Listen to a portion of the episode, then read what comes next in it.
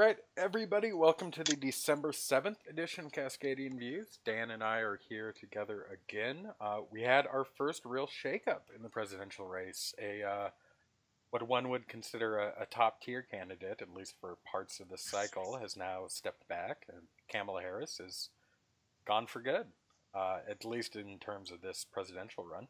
Yeah, there was a brief window where she was just right behind Biden, and just kind of fell off into oblivion shortly after that.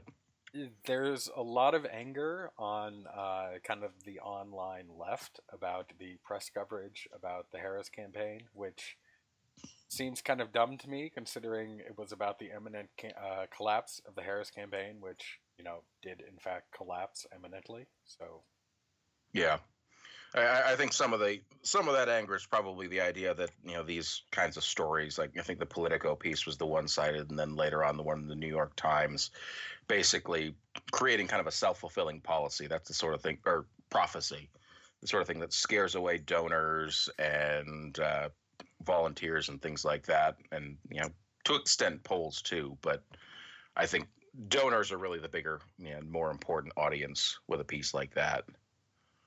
Yeah. It uh, it seemed to hit pretty quickly. Um, according to reporting around at the time, she uh, she decided she needed to raise five million dollars within a week or two to keep it going. The campaign was running out of money, and she didn't see that happening. So she, yeah. she pulled the plug. Um, and I, I guess that's kind of the difference between her and, say, a Delaney, is that she, she has a, a national reputation to kind of hold together. At right. Least, you know, for the future, if not for this race. Yeah, I mean, that's, I'm sure that's the big difference between, yeah, your Harris's, your uh, Gillibrands, your, I'm trying to think of some of the others, you know. Inslee, to a certain extent. Inslee, he's running for re-election now, hopefully going to be coasting to it, but Washington politics can get a little strange. Uh, some of the others, I'm thinking, Hickenlooper, they kind of got him to go run for Senate. Beto, I'm not sure where else he can really go. Is but... he still in the House? No, no, no. He didn't run. He he ran okay. for Senate last time and lost, and so yeah, yeah and, he couldn't do both he... at once. Gotcha. Wow. Yeah, so he's got nowhere to go. I mean, he's probably almost oh, probably he's almost certainly made himself too liberal to run for statewide office in Texas now.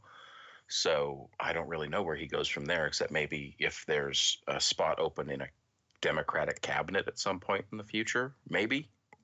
We're going to have a whole new series of Instagram diaries from Beto about discovering real America. He's unemployed I, now. I saw he grew a beard. So, oh. yeah.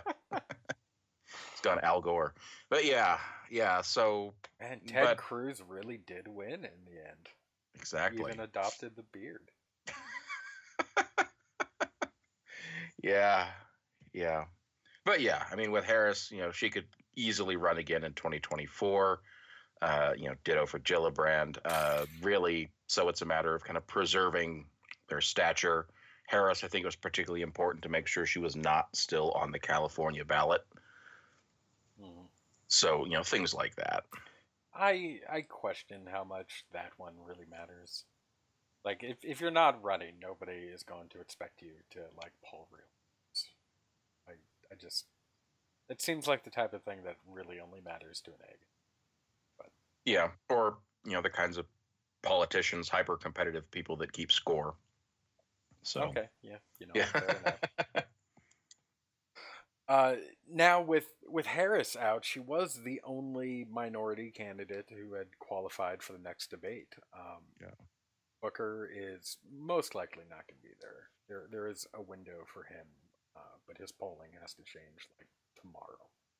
And then yeah. Castro hasn't met the donors requirement or the polling requirements. It's really just for him. Yeah, and that's and that's also been, you know, some contentious and soul-searching moments on, you know, left internet certainly over the last, you know, three, four days as they've kind of contemplated going forward with a very pale top tier, which, yeah, I not sure what you can make of that, really. I mean, I, I don't want to get in too many, you know, fights on the internet about it, but, you know, Harris ended up not going anywhere because voters of color settled on Biden very early. You know, you know that was potentially her base, but, you know, very much so the overwhelming majority of this particular voting bloc decided that Biden was their candidate, and they've stuck with him. And I think that's really crippled her candidacy more than anything else, is that, you know, her base was with another candidate and they weren't going to go anywhere. And it's it was such a schizophrenic campaign. Uh, and yeah. I guess a lot of that was validated by the reporting. Uh, her campaign manager and her sister ran two completely separate campaigns that were underneath her name, mm-hmm. uh, burning through money twice as, as quick, basically. At one point, the campaign hired a bunch of staffers, moved them across the country, upended their lives, put them in a new state, and then five weeks later fired them all. like, Go to Iowa or else. Yeah, yeah. Yeah, and and then there was no money, so they fired them all. Uh, just really dumb moves, and the money just couldn't couldn't stand up to the, the flow rate that they had going on.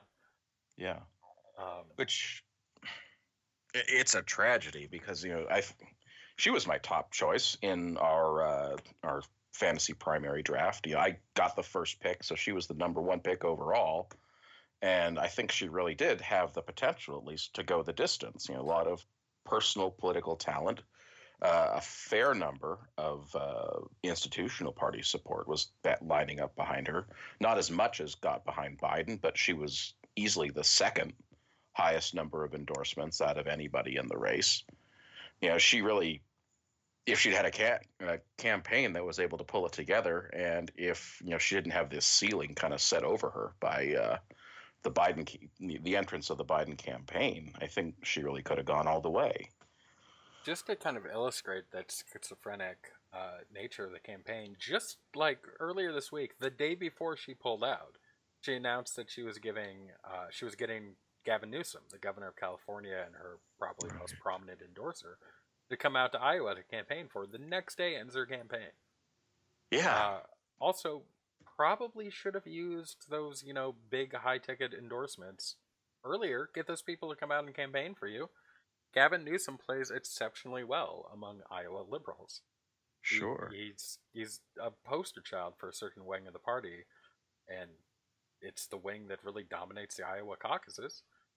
Uh, this is why Buttigieg is, mm-hmm. is within striking distance of, of taking that state. Uh, yeah. I, I don't know. I don't know why she wasn't, with the amount of establishment support she had, she wasn't leaning on it earlier. There's a lot of names that she could pull out of her endorsements and put them on a stage with her. Or in places like South Carolina, where, you know, she had a significant portion of the Congressional Black Caucus behind her.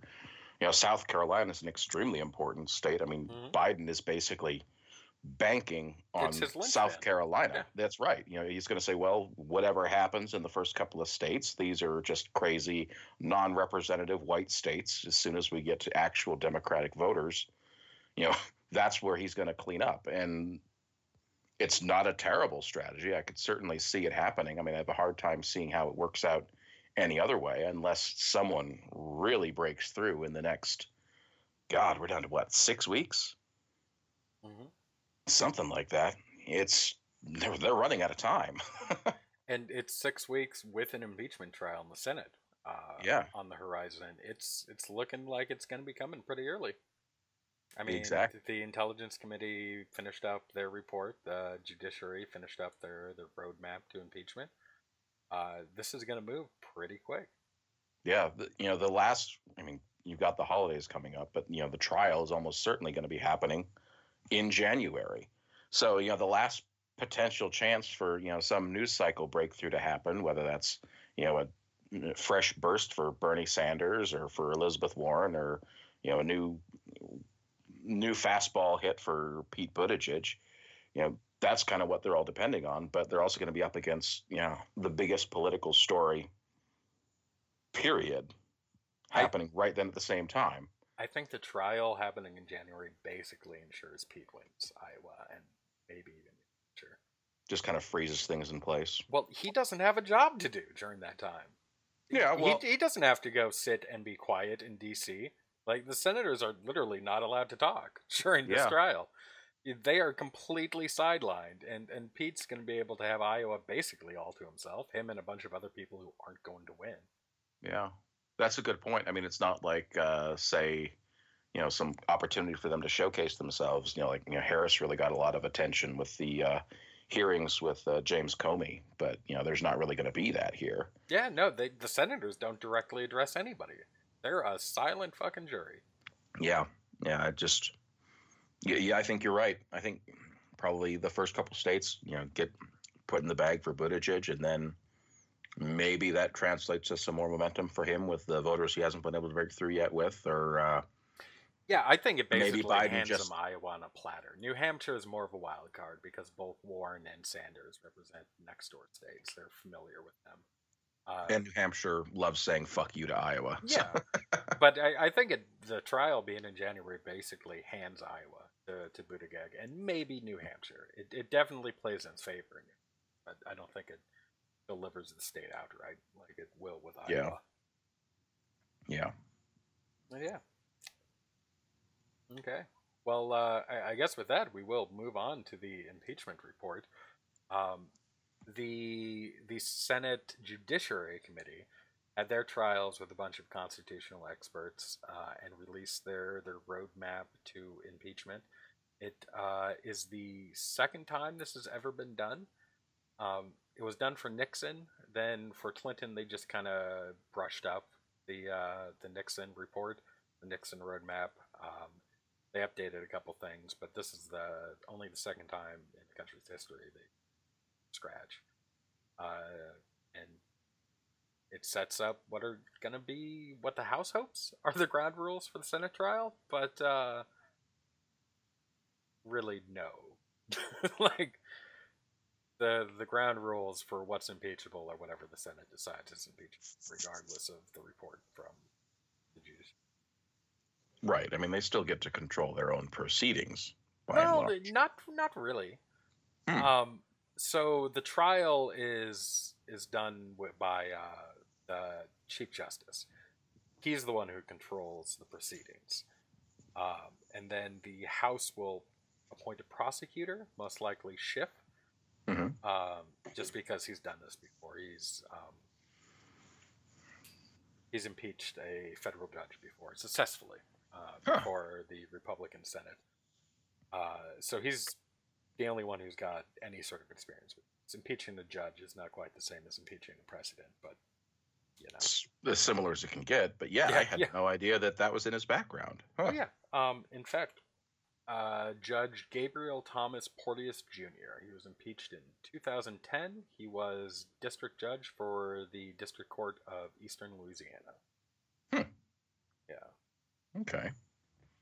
Um, and Schiff Uh, argued the case as the prosecutor in front of the uh, the Senate and came away with a victory. Um, so, yeah. All right.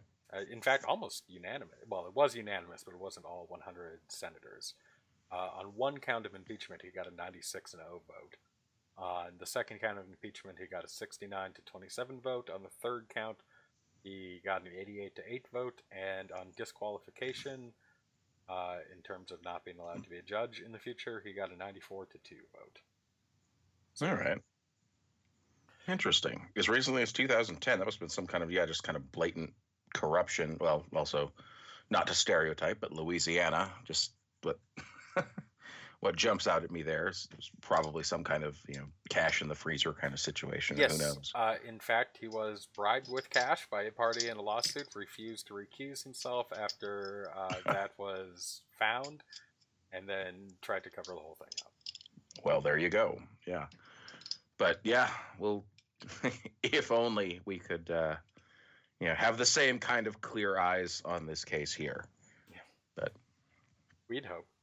Mm-hmm. Um, so with the judiciary done on this, it's moving to a full House vote on the articles of impeachment, um, probably happening before Christmas. Mm-hmm. In the uh, House. Yeah, yeah in, in the House. Uh, and that advances to the Senate. Amash has said he will vote for it, uh, and Van Drew has said he will vote against it. So we pick up one independent Republican and we lose at least one Democrat. Right, and I assume it was also Colin Peterson that voted against it, you know, in the last vote around too. So, so we expect him to vote against it as well. That's what I would think. Yeah, they're if they weren't going to even vote for opening the inquiry, they're probably going to oppose, you know, proceeding with the articles of impeachment as well. And I'm wondering if we'll lose a few more as well. I mean, I was kind of surprised that, you know, Tulsi Gabbard went along with it as well. But we'll see. We'll see if anyone surprises us. Yeah, I don't think we're going to lose that many. We might lose Gabbard because she's in full-on fuck the Democrat.